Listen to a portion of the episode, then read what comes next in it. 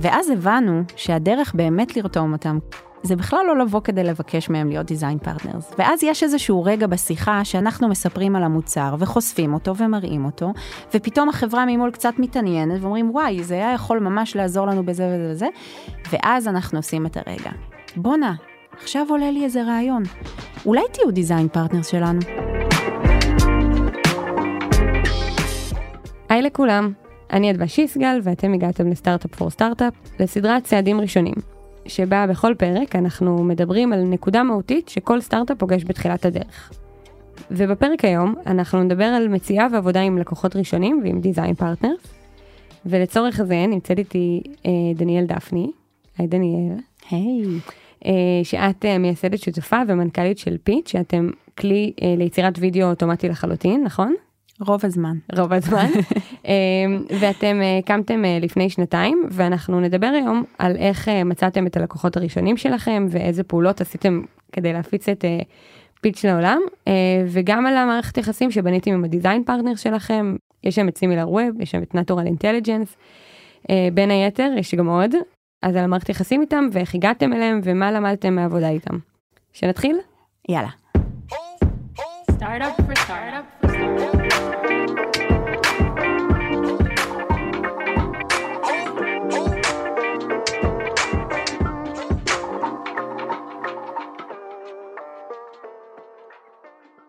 טוב, דניאל, אז אני רוצה שנתחיל ממש ממש במשפט לפני שנעמיק. מי אתם פיץ'? מי אתם היום?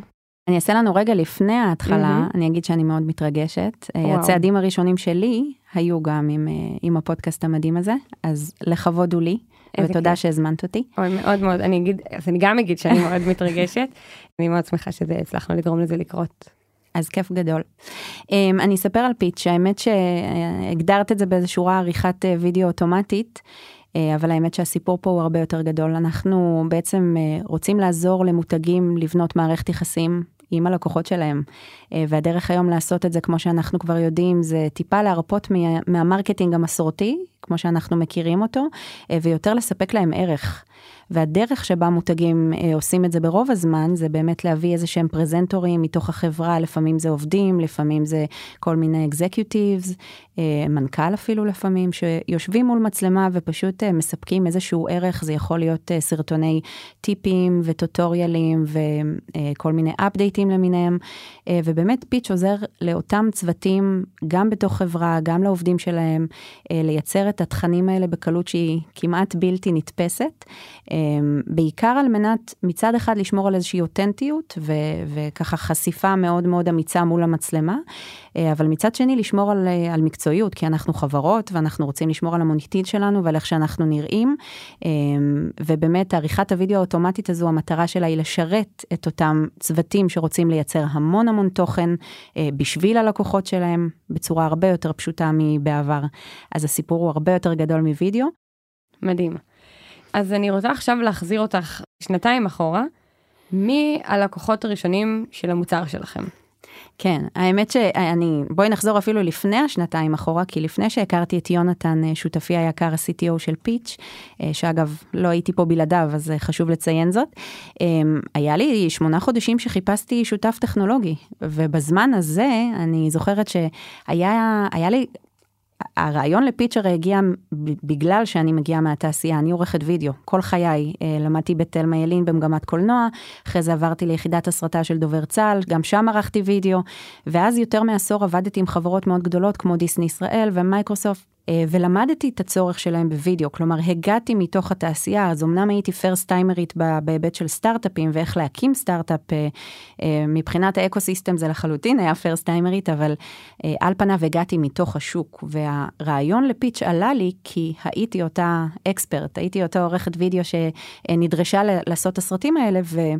שמתי לב שיש באמת את הז'אנר הזה, הספציפי של אותם talking head videos, שאמורים כאילו להתבצע כזה על הדרך, אבל מצד שני, אה, עורכי הוידאו והאנימטורים והאפטריסטים קצת במרכאות תוקעים את התהליך. עכשיו זה נורא מוזר, כי אנחנו כאנשי מקצוע אה, לא עובדים מאוד מאוד קשה על הסרטים האלה, ומצד שני, הלקוחות, החברות, משלמות על זה הרבה מאוד כסף. אה, לכן כשהרעיון עלה לי, ואז עוד לא היה לי שותף טכנולוגי, אני זוכרת שעליתי עם איזה, אמ, מנטור שהכרתי דרך WeWork, בזמנו עבדתי במתחם עבודה המשותף, היום הוא מנכ"ל של סטארט-אפ מוצלח בפני עצמו, אותו, אותו אה, חבר שייעץ לי, והוא אמר לי, דניאל, את נמצאת בנקודה ממש טובה, את באה מתוך התעשייה, תביאי את הלקוחות שלך. בואי תוכיחי עד שאת מוצאת את השותף הטכנולוגי הזה, תוכיחי, תתחילי להזיז את הגלגל בזה שתביאי את הלקוחות שלך ותראי שהבעיה הזו היא בעיה קיימת. עכשיו זה היה סופר מעניין כי אה, לנו, אני אדבר רגע על הצד של המייסד שהוא לא הצד הטכנולוגי, שאני יכולה להניח שהרוב הגדול הם כאלו. אה, אנחנו נורא אבודים כשאין לנו שותף טכנולוגי. אנחנו נורא מרגישים שאי אפשר לצעוד ואי אפשר לזוז. אה, אני חייבת להגיד שמה שהוביל אותי, תמיד, מאז ומתמיד, זה שאני לא מחכה לאף אחד. לא מחכה לשותף טכנולוגי ולא מחכה למשקיעים ולא מחכה לצוות ולא מחכה לאף אחד. אני רצה. והצלחתי לבנות את המסר הזה בין היתר על ידי זה שהקמתי אתר, עוד לפני שהכרתי את יונתן. וויקס, די פשוט, אה, ושיחקתי אותה כאילו הטכנולוגיה קיימת. מאחורי הקלעים למעשה כל לקוח שהגיע ושילם כסף, ולא ידע שהטכנולוגיה הזו לא קיימת, ישבה דניאל מאחורי הקלעים וערכה את הסרט הזה בצורה ידנית.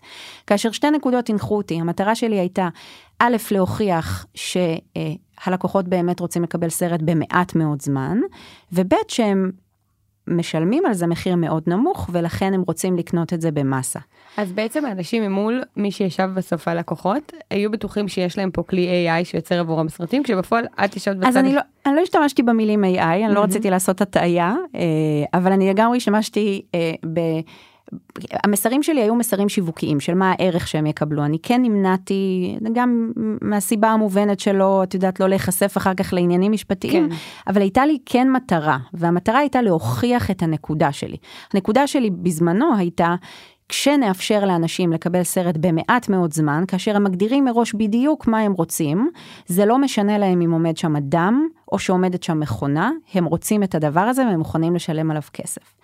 בסופו של דבר יונתן סיפר לי בדיעבד שזה גם בין היתר מה ששכנע אותו אה, להצטרף. יונתן הוא, הוא טאלנט, ישבו לו בתור אה, יזמים שניסו לשכנע אותו להצטרף, יוצא קלטורה, אה, מכובד וחכם מאוד, אה, ובאמת מה שקנה אותו היה זה שהוכחתי לו שהדבר הזה יש לו ולידציה. אני חייבת להודות שזה היה די מביך. כלומר, יש איזה נקודה כזאת כשיש לך כאילו אתה קורא לעצמך כבר סטארט-אפ, כי אתה יזם ואתה נורא רוצה to fake it until you make it, ואתה שחק את המשחק, אבל קצת מסביבך החברים והמשפחה יודעים שאתה fake it, והם משתפים איתך פעולה, אבל, אבל אותך זה מניע, ו- וקורה שם משהו שלאט לאט הדבר, הקסם הזה מתחיל להיווצר, ואנשים מתחילים להאמין, להאמין בקטע טוב, להאמין בזה, נהיים בליברים. אני, אני גם חושבת שאני כאילו רוצה לנעוץ את הנקודה הזאת, כי אני חושבת שיש פה משהו, יש איזו תחושה של יש... אה, שרשרת של אירועים שצריכה לקרות באיזשהו סדר מסוים כשאת מקימה חברה. נכון? אפילו כשהתחלנו את הסדרה הזאת, אז אנחנו מדברים קודם על ולידציה, ואחר כך על uh, MVP, ואחר כך על פגישת השקעה, כאילו יש איזה שרשרת של דברים. אבל זה שרשרת תיאורטית של דברים, כי הסדר שלה יכול להשתנות. ואני חושבת שזה, מה, ש, מה שקרה לך זה דוגמה קלאסית לזה, שתיאורטית עוד לא היית בשלב של למצוא לקוחות. עוד לא היה לך מוצר, אה, עוד לא היה לך שותף, עוד לא הייתה לך אה, השקעה, אבל שברת את הסוג של השרשרת הזאת בשביל להשתמש בלקוחות כוולידציה. אה, ואני חושבת שזה דבר שחשוב להגיד, כי אם אנחנו נשב ונחכה לדבר הבא שיקרה כדי שנוכל לעשות את הדבר הבא, לא בטוח שאנחנו בכלל נתקדם. זה לא רק זה, זה יש לך פה באמת אמרת איזשהו סדר כרונולוגי אידיאלי אולי אה, בעולם מתוקן, אבל בפועל את מתחילה לצעוד ואז יש לך אה, עוד במפר ועוד משהו שתוקע אותך ועוד צוואר בקבוק והנה פה את תקועה הגעת לדרך ללא מוצא. ואם את לא מפעילה את כל הערוצים האלה בו זמנית, כדי שמשהו יוביל למשהו והדבר הזה יתחיל לזוז, אז את לגמרי תיתקי. אני, היו לי כמה וכמה, אה, עכשיו אני נמצאת כבר בשלב שבו אה, אה, אנשים מבקשים להתייעץ לפעמים, בטח בתחילת הדרך, ו... אני הרבה פעמים אומרת את זה, כאילו לא מחכים לכלום, לא מחכים. אתה יכול לעשות ולידציה תמיד, אתה יכול אה, להמציא את הגלגל כל הזמן, אתה לא חייב להיות עכשיו עם מפתח כדי לפתח את המוצר. להפך, אגב, יש ש... אג'נדות שלמות שאומרות שבדיוק להפך, אתה צריך קודם כל את הוולידציה כמעט עד הסוף, ואז אה, להתחיל לפתח, אבל... חד משמעית, אה, אין סדר אחד, אין מתכון אחד, ולהפך, מי שמחכה לדבר הזה, הוא, זה עלול להפיל אותו, בעיניי לפחות. ואיך הגעת לאותם אנשים שבעצם אה, נרשמו והשתמשו, לא משנה אם את יושבת בצד השני או בהמשך גם יש מוצר בצד השני, איך, איך הגעת אליהם בעצם? אז בגדול השתמשתי הרבה מאוד בקשרים שלי. אמ, ובדיוק היום כשברק, ברק ה-CCO שלנו, שהוא גם העובד הראשון שהצטרף אה, ליונתן ואליי, הזכיר לי שגם הוא הגיע בזמנו עם אה, רשימת הקשרים שלו, ואני זוכרת שבאמת בהתחלה, בטח כשאתה מנסה לגייס design partners, שתכף נדבר על החוט הדק הזה שמבדיל בין לקוח אה, רגיל לבין design partners ואיך מתייחסים אליו, אבל אתה מאוד מאוד משתמש בקשרים שלך, ובלי להתבייש, כאילו אתה אומר, אני אה, מנסה לבנות פה משהו עבורכם, ואני אה, חושב שאתם יכולים להיות פרטנרים, כי אני סומך עליכם, כי אני מאמין למה שאתם אומרים, כמובן, אם הוא עומד בפרסונה שלך ובמי שאתה רוצה למכור לו בסוף. אה, אבל בדיוק היום נזכרנו שהרבה מאוד קשרים שיצרנו, וגם אנשים שפגשנו בדרך, האמת שלי יש, יש סיטואציות בכלל מצחיקות. אה, אני יכולה להגיד שהייתה לנו איזו פגישת השקעה, שבאו לעשות עלינו דו דיליג'נס, והיה קורה לי שלפחות, באמת, אני חושבת ב-90% מהפגישות שהייתי עולה עם מישהו, זה לא משנה אם זה משקיע, אם זה אדוויזור, אם זה אה, לקוח פוטנציאלי, אם זה חבר, אם זה... כולם אמרו, אני יכול להשתמש בפיץ'. זה מוצר שכאילו עושה היגיון להרבה מאוד אנשים, מכל מיני סגמנטים. אז לדוגמה הרווחתי לקוח שבא לעשות אה, GM של חברה, אה, של נטורל, מוטי, אמ, שהגיע לעשות לנו דו דיליג'נס ויצא לקוח. זה ממש היה ככה, הוא בא לבחון אותנו כצוות והוא אמר, תשמעו, המוצר הזה מעניין אותי, בואו בוא נבדוק אם אפשר לעשות פה שיתוף פעולה. ואגב, מאותו רגע הוא יצא לגמרי מהתמונה. אה, והעביר אותנו לצוות שלו, ו, ו, ושם מצאנו את ההתאמה. אבל את, אתה אוסף, אני כאילו בגישה כמנכ"לית, כיזמת אה, אה, של החזון של המוצר, אני מוכרת כל הזמן. אבל אני גם מוכרת בצורה מאוד מאוד בגובה העיניים, זאת אומרת, אני לא מוכרת בשביל המכירה. אני מאוד רוצה שיאמינו בנו, אז זה כנראה בא טבעי. עכשיו, אני רוצה, אמרת, אה, אמרת קודם, אה, במיוחד שזו הפרסונה שלך. אני זה מצחיק, אני חושבת שאני אזכיר את הדבר הזה בהרבה פרקים, אבל אה, באחד הפרקים שעשינו עם, אה, עם רועי מן על למה כדאי לגבות כסף אה, על המוצר שלך מההתחלה, הוא דיבר על זה שהלקוחות שה, היחידים שאת רוצה לקבל מהם פידבק זה לקוחות משלמים. כי אם לקוח לא משלם ואת עושה אדפטציות למוצר שלך לפי הפידבק שלו, אה, זה לא, ואחר כך הוא גם לא ישלם, אז זה לא הבן אדם שהקהל יעד שלך.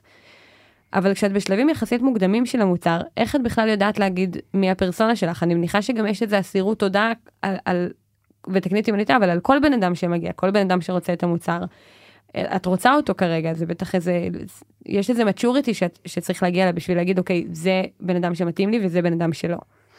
אמ, אז אני אתן אני, אני אגיד את זה ככה, קודם כל אני אספר רגע על גלגול קטן שהיה לנו בפיץ', אנחנו לא התחלנו מצוותי קונטנט בתוך אה, חברות גדולות, אה, או בתוך חברות בכלל, אנחנו בהתחלה התחלנו מ-SMBs ופרילנסרים, כלומר, רצינו להיות קצת הרובין הוד שלהם ולמנוע מהם לשלם אלפי שקלים לעורכי וידאו מקצועיים כמוני, ובעצם לאפשר להם אה, לעבוד עם מכונה שיודעת לקצר להם את הדרך, ולמעשה פעם ראשונה להנגיש להם וידאו בצורה מאוד מאוד פשוטה וברורה. אה, ופתאום ראינו חברות מאוד גדולות שהצטרפו ל waitlist שלנו. אה, היו שם שמות כמו סיילספורס ודרופבוקס ו-AWS, באמת חברות מכובדות מאוד. אה, וזה היה מאוד מעניין כי מהידע שלנו, מהמחקרים שלנו, אגב, גם מהידע שלי, יש להם תקציבים. הם לא צריכים איזה מכונה, סליחה על הביטוי, מצ'וקמקת באותה תקופה שתעשה להם את, ה, את, ה, את העבודה, כי יש להם אנשים שאשכרה עושים את זה ביום יום שלהם. ושם בעצם אה, התחלנו עבודה מאוד מאוד מעמיקה איתם, כלומר ברק עלה לדיסקאברי קולס איתם, אה, כדי להבין עד הסוף מה בדיוק מעניין אותם בפיץ'. עכשיו פה צריך רגע להגיד, ואני מתוודה, אני הייתי, היה לי השינוי הזה, בכלל ה, לפתוח את הראש שלי לזה, לסוג חדש של לקוחות, לי אישית היה מאוד קשה. אני ראיתי את עצמי כסייברית, אני מושיעה את עולם הפרילנסרים ואני רוצה להנגיש להם את הוידאו, כי אני תמיד זאת שגבתה המון המון כסף והם לא יכלו לשלם לי, וראיתי איך הם הולכים הביתה והם מבואסים ולא יכולים להרשות לעצמם אותי. אבל פתאום קרה שם דבר גדול. ככל שהתקדמנו עם השיחות, הבנו שחברות גדולות שיש להן תקציבים ויש להן מטרה ברורה לייצר כמה שיותר, כלומר גם מסה של קונטנט, הם לא מצליחים למצוא את הדרך להפוך את זה לפס ייצור. הם לא מצליחים באמת למצוא איזשהו משהו שעובד כל הזמן, הם כל הזמן נתקעים בהמון המון, אה, סתם לסבר את האוזן, לוקח להם בין ארבעה ימים לשלושה שבועות לייצר וידאו אחד. זה לא הגיוני בשנות 2020, זה, זה כאילו, it doesn't make any sense. וככל שהשיחות האלה אה, המשיכו, קיבלנו יותר ויותר צווארי בקבוק ולמדנו יותר ויותר איפה היום הם נתקעים ולמה התהליך שלהם לוקח כל כך הרבה זמן. אה, ולי בהתחלה זה היה קשה, כי אני בתור אדם חזון, חזוני, אה, כבר יודעת איזה בעיה את רוצה לפתור, זה יותר כן, שינוי מהלקוח, זה שינוי אגב, של בעיה. אגב, זה בדיוק העוצמה של א', ולידציה בכלל, אבל יותר מזה של it's not about me. כאילו, דניאל זה סבבה שעלה לי רעיון, אבל בסוף זה הלקוחות, זה השוק, זה להבין איפה באמת הכאב הזה, למי אנחנו פותרים אותו, ו, וגם, סליחה על זה, מי מסוגל לשלם עליו, ומה המסה שהוא יכול לייצר איתו, כי בואי נגיד, נגיד פתרתי את הבעיה הזו לאותו פרילנסר שיודע לשלם אה, אה, על סרט אחד או שניים בחודש, כי גם אין לו capacity לצלם את עצמו כל כך, למול צוות תוכן שמייצר בכמויות, וכל המטרה שלו, פתאום עלינו עם חברות שאמרו לנו, אנחנו רוצים לייצר בשנה הקרובה 200 סרטים לפחות. תעשי את החישוב, זה כאילו מטורף. עכשיו, לנו זה נורא קשה בהתחלה, אבל כשזה מונח מול הפרצוף שלך, זה נורא גם קשה להתעלם מזה. ופה גילינו שהסיפור הוא הרבה יותר גדול ממה שחשבנו, אבל פה אני רוצה להגיד משהו לגבי מה שאמרתי עם הלקוחות המשלמים. כי יש פה גם איזשהו מתח שהוא בעייתי. מצד אחד אני מאוד מסכימה עם האמירה הזו, מי שלא מוכן לשלם לך הוא גם לא האדם שאת רוצה ללמוד ממנו. אבל מצד שני, מה עושה סטארט-אפ בתחילת הדרך? שהמוצר שלו בואו, עוד לא בשל, עוד לא בשל, עוד עם באגים, עוד לא מספיק טוב, הסטנדרט שלו עוד לא מספיק גבוה. גם כאן אנחנו צריכים להבין באמת מתי לגיטימי לבקש תשלום ובאיזה תצורה ואיך, ו- ואיך גם להעביר את המסג'ינג הזה של, ופה נכנסים לתמונה ה design partners, כי design partners בהגדרה יודעים שהמוצר עדיין בהתהוות, הם יודעים שהוא לא מוצר מושלם, ויש מלא מלא דרכים לאיך לעטוף את המערכת יחסים הזאתי, כדי שהם לא ירגישו שהם מופסדים בגללה, אבל לנו מאוד מאוד חשוב בנקודה הזו לגרום להם להבין שהם לא משלמים על מוצר סטנדרטי, אם בכלל הם משלמים אגב. אמ, שגם זה יש כל מיני קונסטלציות לסוג מערכת היחסים ואיך היא נרקמת. אז אני רוצה שאנחנו נגיע ל design partners, אבל אני רוצה לחזור טיפה אחורה, כי את דיברת על זה שבעצם הבנתם שהלקוחות הם אחרים ממי שחשבתם. למה לא גם וגם? Mm. כאילו הצגת את זה כבחירה, אז הבנתם ש... למה לא ללכת על גם וגם אין איזה רצון לנסות להשיג את כל הלקוחות שאתם יכולים לא משנה מאיזה סקטור הם? אה, קודם כל רצון בטח שיש זה, זה אה, אוניברסיטאות ביקשו לעשות איתנו פיילוטים אה, כדי להמיר את כל הקורסים שלהם לאונליין וזה היה מאוד מאוד מפתה להגיד כן. אבל האם זה באינטרס שלנו? חד משמעית לא. זאת אומרת, הפוקוס, שוב, בשלב הנוכחי, לא כשנהיה עוד כמה שנים אה, חברה מספיק גדולה, אבל בשלב הנוכחי יש משימה אחת, וזה למצוא את השוק שהכי כואב לו, ושמוכן לשלם על זה אה, מספיק כסף כדי שאנחנו נוכל לייצר פה איזשהו מודל צמיחה וביזנס אמיתי. אמ, וכאן צריך, כן, את צודקת, זה להיות מאוד מאוד אמיצים ולהגיד לא, להגיד לא זה כואב, זה, זה, זה כשם שאתה נמצא פתאום בסטארט-אפ במצבים שאתה צריך גם להגיד למשקיעים לא, כי אתה מרגיש שהם לא בפיט, אז אין התאמה. אה, וגם כאן אני יודעת ש, שפיץ' יכול להיות מוצר נהדר, אני אסבר לך את האוזן ליותר מעשרה סיגמנטים שונים בעולם היום. אה, אבל, אבל אנחנו לא יכולים להרשות לעצמנו לתקוף את העולם בבת אחת, זה לא, אין, אין בזה גם היגיון. אה, כשאנחנו בונים חברה, יש את ה-go to market ויש את השוק שאליו אנחנו מחליטים שאותו אנחנו תוקפים, במובן הטוב כמובן, ו- ואותו אנחנו מנסים לכבוש. וכשזה היה ככה גדול מול העיניים שלנו, וכשאי אפשר כבר היה אה, להתעלם מהנוכחות של צוותי ה content, ואדרבה, כשהם נרתמו לעזור לנו ב design partnership, אה, זה, זה היה ברור, היה ברור שיש פה match, ועכשיו התפקיד שלנו זה להביא להם את המוצר הכי טוב שיתאים להם.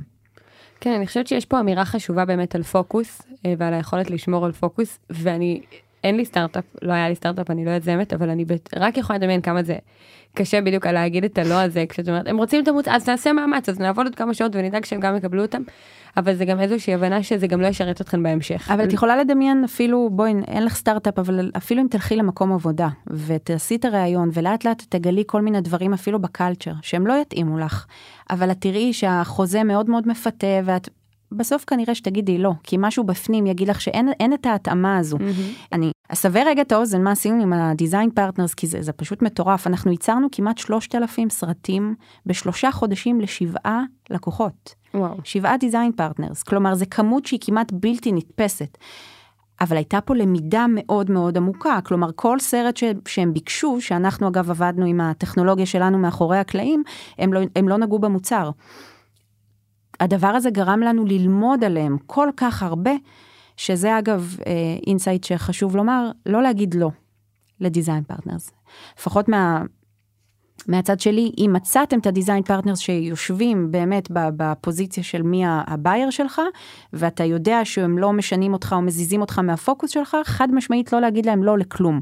גם אם אתה עכשיו משלם לאיזה מישהו שיעשה בתוך החברה משהו שהוא נראה לך תלוש לחלוטין מהמוצר שלך, הלמידה והאינסייטים שאתה מקבל מזה זה priceless.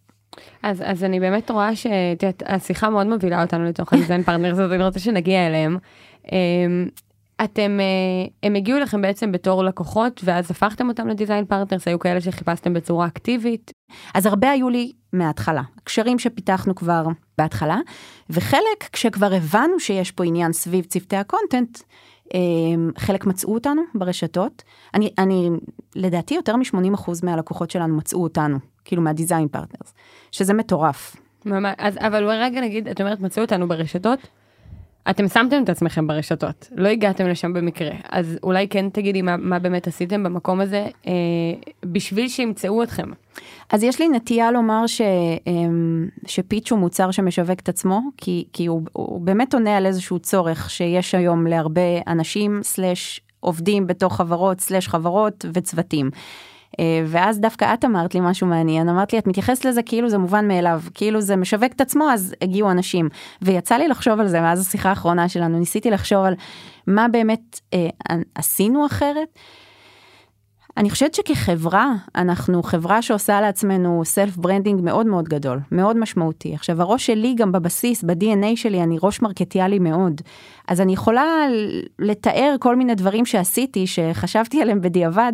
לדוגמה, כל המיילים הראשונים שיצאו מהחברה, שהחברה בזמנו כללה אותי ואת יונתן, אה, אם זה למשקיעים ואם זה לאדוויזורים, הייתי לוקחת, נגיד כתבתי מייל לאיזה משקיע שרציתי שישים לב אליי, אז לקחתי סרטון שלו שמצאתי ביוטיוב, יושב מול מצלמה ומדבר, והעברתי אותו במכונה שלנו. אז המייל כלל גם את הסרטון שלו ערוך על ידי פיץ' כשהוא רואה את הביפור ואפטר. כי ידעתי שיש לי כאילו את השלב הקטן הקטן הזה שהוא רגע נותן לי את התשומת לב, איך אני מושכת אותו עוד יותר וגורמת לו לא להתעלם ממני. אז אנחנו חוזרות ל design partners והבנו שהם באמת הגיעו לכם כי הם שמעו זה היה סוג של מודל bottom-up כזה, נכון, אולי עובד שווה, שמע, הפיץ את זה הלאה. אה, הם הגיעו בהתחלה בתור לקוחות והבנתם שאתם רוצים להמיר אותם ל design partners? אני לימדתי, יש לנו שיטה אה, ממש מגניבה. שלימדתי את ברק לעשות, אה, שאני חושבת שהיא מייצרת איזשהו מצב מאוד מעניין לשני הצדדים. הרבה פעמים חברות רוצות להיפגש כי הן רוצות לראות את המוצר ולראות אם זה בכלל מתאים להם. ובהתחלה היינו במין חדורי מטרה של אנחנו רוצים אותם כ design partners.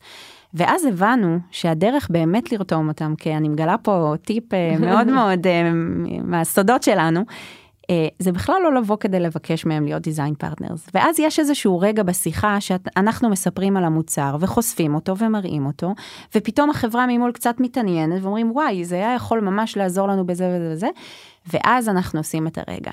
בואנה, עכשיו עולה לי איזה רעיון. אולי תהיו דיזיין פרטנר שלנו? אולי תעזרו לנו באמת לעצב את זה שזה יתאים בדיוק למה שאתם רוצים?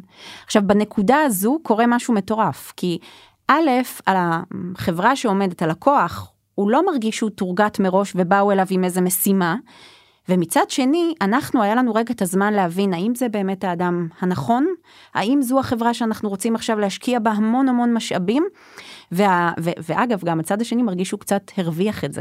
פתאום, רגע, יש לי פה איזו הזדמנות שלא חשבתי שאני אקבל, פתאום קבל חצי שנה, את יודעת, בחינם בפיץ', ומה זה, זה מטורף. יש פה איזה משהו שקרה, שגילינו שהוא פשוט עובד, אז זה היה, זה היה מעניין. אולי גם נגיד רגע, אה, מה זה בדיוק design partners ומה ההבדל מלקוחות כי הזכרנו בהתחלה שיש הבדל מה מה ההבדל בעצם. design partners אה, אה, זה כשמם כן הם זה אנשים פרטנרים שעוזרים לך לעצב את המוצר. לעצב לא במובן כמובן הוויזואלי, לא ה-UI UX, אגב גם, אבל לא, לא רק, בעיקר ה-roadmap המוצרי, נקרא לזה ככה. וכשאתה אה, מטרגט את אותם design partners, כשאתה יודע שהם יושבים לך באמת ב-target audience שלך, ואתה מתחיל ללמוד אותם בצורה מאוד מאוד מקיפה.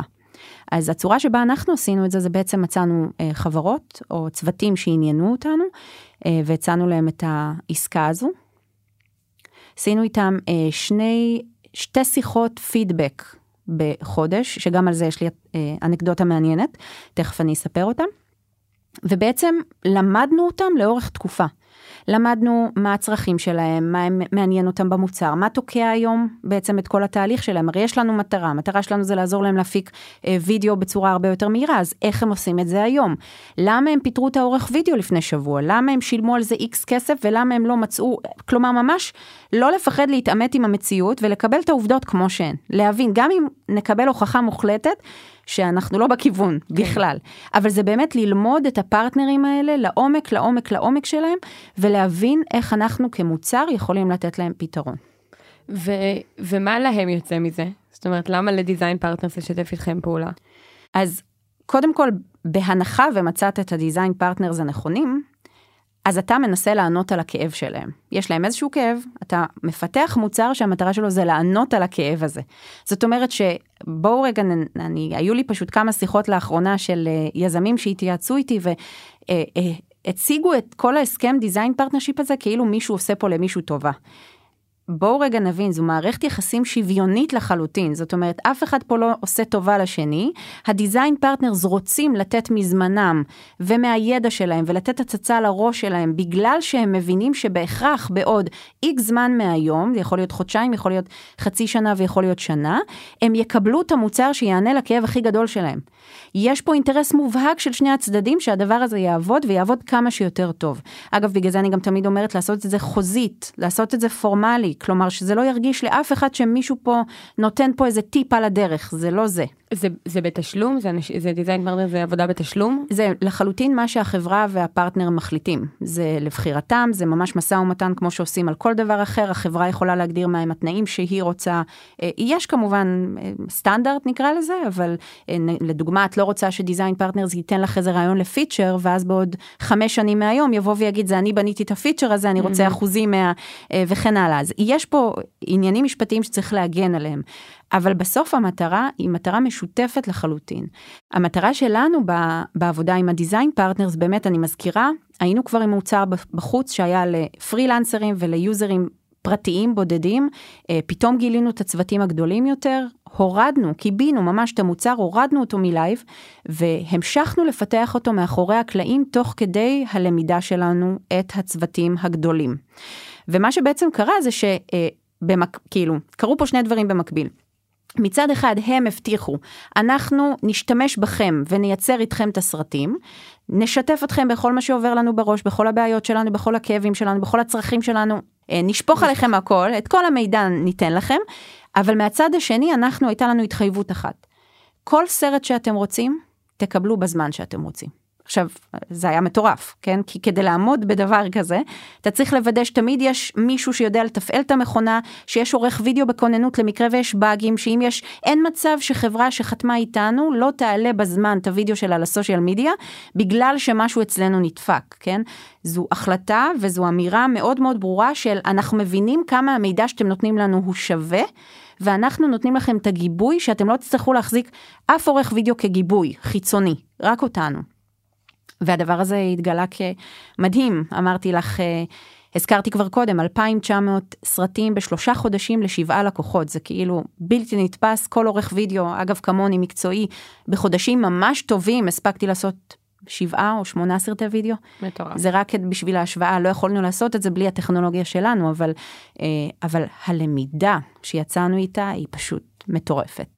יש לך אה, דוגמה למשהו ששיניתם בעקבות העבודה עם design partner? בטח, היה לנו, אה, זה ממש, אה, זה ממש feature שפותח בשביל פרסונה חדשה שלא ידענו אגב שהיא מעורבת בכלל בתהליך.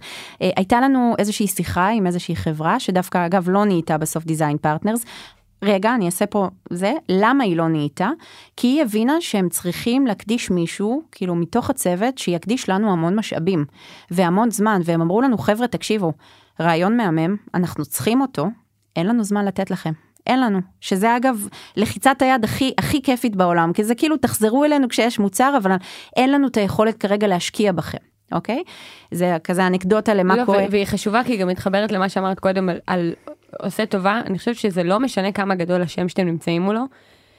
גם אם זה גוגל, בסדר? וגם אם זה פייסבוק, ומציעים לכם, אבל הם לא יכולים להציע לכם את הזמן שאתם צריכים.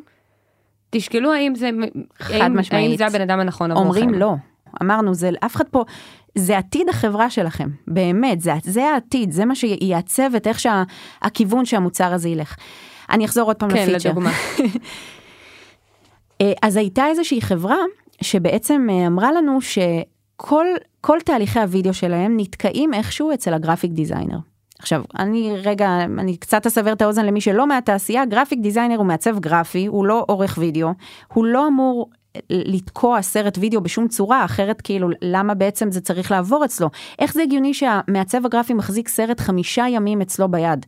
זה לא הגיוני. אה, וכשנכנסנו קצת יותר פנימה, הבנו אה, שבעצם מה הוא צריך לעשות? הוא צריך לוודא שכל סרט שיוצא מהחברה עומד בקנה אחד עם ה brand book של אותה חברה. עכשיו, ככל שחברה הולכת וגדלה, ככה גם ספר המותג הולך ו... אה, משתכלל, כן. נהיה מורכב יותר, נהיה יותר קשה לעקוב אחריו, אז פתאום זה הגיוני שהוא מחזיק את זה חמישה ימים, כי הוא צריך להחזיר לתיקונים, והוא... ואז אמרנו, רגע, לנו יש לנו יש מכונה אוטומטית שעורכת בצורה אוטומטית, אז למה שלא ניתן לגרפיק דיזיינר מראש את היכולת להגדיר את הברנדבוק ולקייל את המכונה הזו? זה feature שנולד חד משמעית. אגב, באותה שיחה שגילינו את זה, עשינו עוד שיחות עם ה design partner שלנו ומכולם ביקשנו לדבר עם ה graphic designer. ביקשנו, ופתאום גילינו כמה הם מתוסכלים כי הם לא מבינים למה הם בכלל חלק מתהליך הוידאו ואין להם ברירה ו- ופתאום גילינו פה כאב שהוא לכולם היה מאוד מאוד ברור אבל אנחנו לא ידענו עליו. ומצד שני הפתרון שלנו היה כל כך פשוט, זה היה כל כך הגיוני, פתאום זה עשה לך הרבה, הרבה היגיון בתהליך. אז זו, זו דוגמה מהממת בעיניי. ממש. עכשיו, זה גורם לי לתהות, נניח אני אשתף ממשהו שקרה לי פעם ראשונה שעשיתי ראיונות משתמשים. בחיים עשיתי ראיונות משתמשים על הפודקאסט, רצינו להבין אה, למה אנשים מקשיבים לנו, איך הם מאזינים לנו אה, בשביל ללמוד. ועשיתי את הראיון הראשון, ובן אדם שדיברתי איתו אמר לי דברים נורא מעניינים שלא חשבתי עליהם, וסיימתי את השיחה, וכל מה שרציתי לעשות היה לעשות מלא שינויים בעקבות מה שהוא אמר לי. אה, ואז דיברתי עם דרור מהצוות שלי, ואמר לי, טוב, זה הבעיה הכי ידועה בראיונות משתמשים, אל תעשי כלום, כי את, את חייבת לחכות שיהיו לך עוד. כי זה אדם אחד. כי זה אדם אחד. אה, וזה היה שיעור משמעותי עבורי. עכשיו נניח שהאדם הזה שהיה יושב מולי, היה חברה ענקית, שאני מאוד מעריכה ורוצה כלקוח שלי, אני, אני חושבת שהיה לי עוד יותר קשה לא לעשות את השינויים, כי אני אומרת, מה, אבל הם, הם יודעים מה אומרים, אז איך, את נותנת את הדוגמה עם החברה הזאת, איך אתם מצליחים אה, כן גם פה לשמור על פוקוס ולא את יודעת לשנות כל מה שהדיזיין פרטנר אומרים למשל. אז יש לנו יש לנו כמה שיטות לזה השיטה הראשונה זה אנחנו מקשיבים למה עולה ואצל כמה חברות זה עלה זאת אומרת אוטומטית יש פריורטיזציה של אם עלה עלתה איזושהי סוגיה כמה פעמים אצל כמה חברות שונות ברור לנו שזו בעיה אין על זה ויכוח. כן יש מצבים שכמו הסיפור הזה עם הגרפיק דיזיינר שהבנו שיש מצב שיש פה משהו מאוד מאוד מעניין מצד שני זה לא עלה אצל חברות אחרות. עכשיו זה כנראה לא עלה כי שוב לא תמיד יש מעצב גרפי לא תמיד הבעיה היא גם באותו באותה עוצמה נקרא לזה. ולכן עשינו אה, באמת פעולה יזומה וביקשנו לדבר איתם. ביקשנו לנסות להבין האם הכאב הזה גם אם הוא במינון קצת פחות אבל האם הוא באמת קיים? וגם ניסינו להבין האם זה משרת עדיין את החזון שלנו. כלומר האם זה אם זה מסיט אותנו מהדרך אולי היינו רגע מסתכלים על זה בעין קצת יותר ביקורתית. אבל אם זה גם עושה לנו היגיון ברודמפ המוצרי ובחזון שאנחנו גם מראש מדמיינים אז אה, זה קל מאוד ללכת עם זה כלומר קל מאוד להקשיב ולהבין ש... ואז אגב את גם מקבלת את רואה את רואה את היוזרים משתמשים במערכת את פתאום רואה שזה מאוד אינטואיטיבי להם אז את, את, את מקבלת הוולידציה. טוב, תראי דניאל, אני בכנות, סיפרת פה עכשיו סיפור שנשמע מאוד מאוד אוטופי, אבל אני יודעת גם כאילו ש, ש, שזה גם כיף לשמוע אותו, אבל אני יודעת גם מהיכרות איתך מכל מיני אירועים גם שעשינו פה, וגם מהשיחת הכנה שלנו לפרק, שזה לא ככה. שאני ו... קומדיה של טעויות. שזה בדיוק, שזה, שזה זה את אמרת, שזה, אה, שזה רכבת הרים, וכמו שאמרת קודם יש bumpers. איפה זה לא הצליח? איפה עשיתם שינוי שלא הייתם צריכים לעשות? איפה לא הצלחתם להגיע ללקוחות בקצב שרציתם? איפה פספסתם design partner? תני לי גם משהו שלא עבד. אה, אני, אני כן יכולה להגיד שבשלב בשלב חתימ, החתימות של ה design partners, היה איזשהו design partner שהוא לא היה מאוד ב target audience שלנו. עכשיו, אותי זה מאוד מאוד סקרן, כאילו מצד אחד רציתי מאוד מאוד, רמז זה קשור לאותם פרילנסרים, אינפלואנסרים שדיברנו עליהם בהתחלה, אה, וזה בער בי, באמת, אני, אני אמרתי לברק, בוא, בוא, בוא, בוא נכניס אותם, בוא נכניס אותם. אה, ואני זוכרת ששבוע אחר כך באתי אליו בראש מורכן ואמרתי לו, תשמע, אני פשוט טעיתי. כאילו, אני ראיתי כמה משאבים זה גוזל מאיתנו, כשכל משאב שהוצאנו שם, ידענו שהוא לא רק שהוא לא לכיוון, הוא ממש עולה לנו כסף ועולה לנו זמן, אה, ובאיזשהו שלב אמרתי לו, אולי כאילו רגע נרים דגל ונגיד להם, חבר'ה, טעינו, אולי זה. בסוף סיימנו איתם את, ה, את ההסכם, ואגב, ברגע האמת הם גם לא שילמו, שזה בדיוק היה ההוכחה לכך ש, אה, שזה לא היה הטארגט אודיאנס שלנו, אבל... א', אני חושבת שחלק מהקסם זה גם בזמן אמת להגיד, טעינו, אוקיי, עכשיו רגע, מה עושים? איך מתמודדים עם הטעות, איך מתקנים אותה? אמ, אני לא חושבת שבסטארט-אפ יש טעות פטאלית, אני חושבת שיש הרבה טעויות שאם לא מתקנים בזמן, זה נהיית אה, טעות פטאלית, אבל טעויות קורות כל הזמן, אז פחות מפחיד אותי. אה, בסוף, כאילו, זה הפוקוס. כן, אני, אני חושבת שזו דוגמה שערן זילמן אמר באחד הפרקים, שמטוס שממריא נניח מניו יורק ללוס אנג'לס, גם אם הוא ממריא בזווית בטעות שהיא רק של 20 מעלות, אה, שמאלה נניח, הוא יגיע הרבה יותר רחוק מלוס אנג'לס ממה שהוא תכנן. אה, ואני חושבת שזה בדיוק העניין הזה של הפוקוס, גם אם נראה לך שאת זזה רק קצת ממה שתכננת, כמו בדוגמה הזאת עם הלקוח, זה ייקח אותך כל כך הרבה יותר רחוק ממה שתכננת. נכון. אה, ש, שהטעות, יכול, שם הטעות יכולה להיות פטאלית, לא בהתחלה, לא זה שהלכתי מישהו, אלא זה שהתעקשת ללכת איתו עד הסוף. אה, וגם אולי קצת חוסר המודעות, זאת אומרת, אם לא ידעת גם לעצור בזמן, אני ממש זוכרת את הרגע שבו הבנתי, אני ביני לבין עצמי שעשיתי טעות, ואמרתי, האם עכשיו אני אבוא ואוריד לצוות, כאילו להגיד להם פתאום, הרי הם בסוף הם צריכים לטפל בהם, הם צריכים לתת להם סוג של שירות כזה או אחר, כאילו, אולי אני לא ארוס, אולי אני אחכה עד סוף, אבל לא, היה משהו שהיה ברור שזה צריך להיאמר. קודם כל צריך להגיד את זה. כי, כי הדרך, בזה שאת אומרת את זה, את קודם כל שמה את המציאות רגע, ועכשיו אפשר שנייה להבין, אוקיי, אז ממשיכים, לא ממשיכים, מתנצלים, משלמים כסף, נקנסים, whatever, לא משנה מה המחיר ומה ההשלכות, אבל פתאום הבנתי שהטעות הפטאלית יותר תהיה לא להגיד את זה, ושהם יחשבו שזה בסדר, שזה עוד יותר, אה, עוד יותר חמור. מי שמקשיב לנו עכשיו, אה, את יודעת, אין להם עדיין אף לקוחות, יש להם שני לקוחות, הם רוצים להשיג design partners. טיפים שלך אה, למי שנמצאים בשלבים שאת בסוף היית בהם לא, לא כזה מזמן. אה, שנתיים זה לא, זה לא מאוד רחוק במונחים של חיים שלמים של סטארט-אפ. אני אגיד את זה ככה, אני חושבת שהכל זה תקשורת, הכל. ולא משנה איזה מוצר בסופו של דבר אנחנו עובדים עליו, אמור להיות בסוף מישהו שכואב לו. והשיחות, אין, אין להם תחליף. אין להם תחליף, זה כאילו מכל שיחה שעשיתי אי פעם עם מישהו שחשב, גם מישהו שלא היה בכלל בטארגט אודיאנס שלי, אבל חשב שפיץ' מעניין, זה מדהים היה לראות כמה תובנות וכמה מסקנות וכמה רעיונות וכמה, לאיזה כיוונים כל אחד לקח את זה. אז יש משהו בשלב המאוד מאוד התחלתי, שאתה צריך לספוג את כל המידע הזה. אתה צריך, אגב, גם אם זה אמירות קשות של, תשמע אחי, לא הייתי משלם על זה, אני אגיד לך את האמת. היה יזם מקסים, אגב, שאני מאוד מאוד אוהבת, שבא והראה לי רשימה של 30 design partners שהוא לא הצליח לשכנע. וזה היה בהקשר של כאילו, האם, מה לעשות עם המשקיעים, איך להראות להם את זה. ואז אמרתי לו, אני חושבת שלפני שאתה מראה את זה למשקיעים, תשאל את עצמך מה אתה עושה עם זה, כי יש פה אמירה. ובסופו של דבר, עם 30 design partners, אמרו אולי אחר כך, אולי בהמשך, אולי... בסוף, it's not about the investors בכלל, כאילו זה, זה בכלל על ה validation. אה, ויש משהו בלהתמודד עם המציאות, שאם מפתחים את ההרגל הזה מההתחלה ושומעים את הלקוחות מההתחלה ומדברים איתם ומייצרים איתם את המערכות יחסים האלו, אה, ולא נותנים להם במה להגיד את האמת, כמו שהיא. לא נפגעים ולא לוקחים ללב ולא מגיבים בהתגוננות, מקשיבים, זה מטורף. זה כאילו, זו, זו בעיניי הדרך. אה, אני חושבת שזה סופר מעניין ואני גם אגיד מה שאני לוקחת מהשיחה איתנו, אה, מהשיחה שלנו, שה... שהלקוחות הראשונים זה ממש כלי שצריך לדעת איך להשתמש בו. אני, ננעץ לי זה משהו שאמרת קודם שברק עשה שיחת דיסק, הגיעו שמות מאוד גדולים, פתאום ראיתם שמות, ו-AWS אמרת, ו, וברק עשה איתם discovery talk. עכשיו, בגדול הוא גם יכול היה לא לדבר איתם, להגיד איזה מגניב הם נרשמו. אבל הלקוחות האלה, ואז זה לא משנה אם זה חברות ענקיות, וזה מתחבר גם למה שאמרת, או בן אדם פרטי, חובה לעשות אותן, בגלל שאת חייבת להבין, האנשים הראשונים, למה הם, למה הם, הם עוד לא ידעו מי את. הם שמעו עלייך, הם ראו אולי פוסט בלינקדאין, הם שמעו מחבר, הם עוד לא יודעים מי את. למה הם בחרו להירשם? למה הם בחרו להכניס את הכרטיס אשראי? יותר מזה, הם היו אקטיביים בצורה כזאת שכנראה שגם אם היית משלמת הרבה מאוד כסף, לא בטוח שהם היו מגיעים. כלומר, הם היו אקטיביים רק מאיזה פיפס שזרקת איפשהו שם במרחב הדיגיטלי.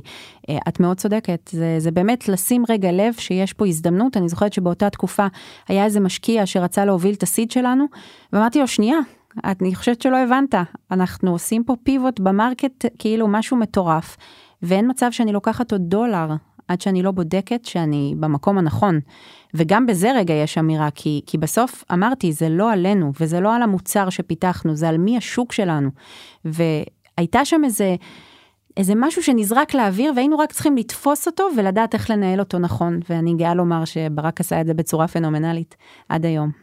איזה כיף. אה, אז זהו, אז ממש לפני שנסיים אני אגיד שאם יש לכם אה, שאלות אלינו או לדניאל, אז אפשר לשאול אותן בקהילת הפייסבוק שלנו אה, או באתר, ושאם אתם רוצים לדעת כל פעם שיוצא פרק חדש, אז אפשר לעקוב אחרינו בכל אחת מהאפליקציות. ודניאל, תודה רבה, היה ממש כיף. אימא'לה, גם לי, ממש ממש. ותודה רבה לכם שהאזנתם. Startup for startup for startup.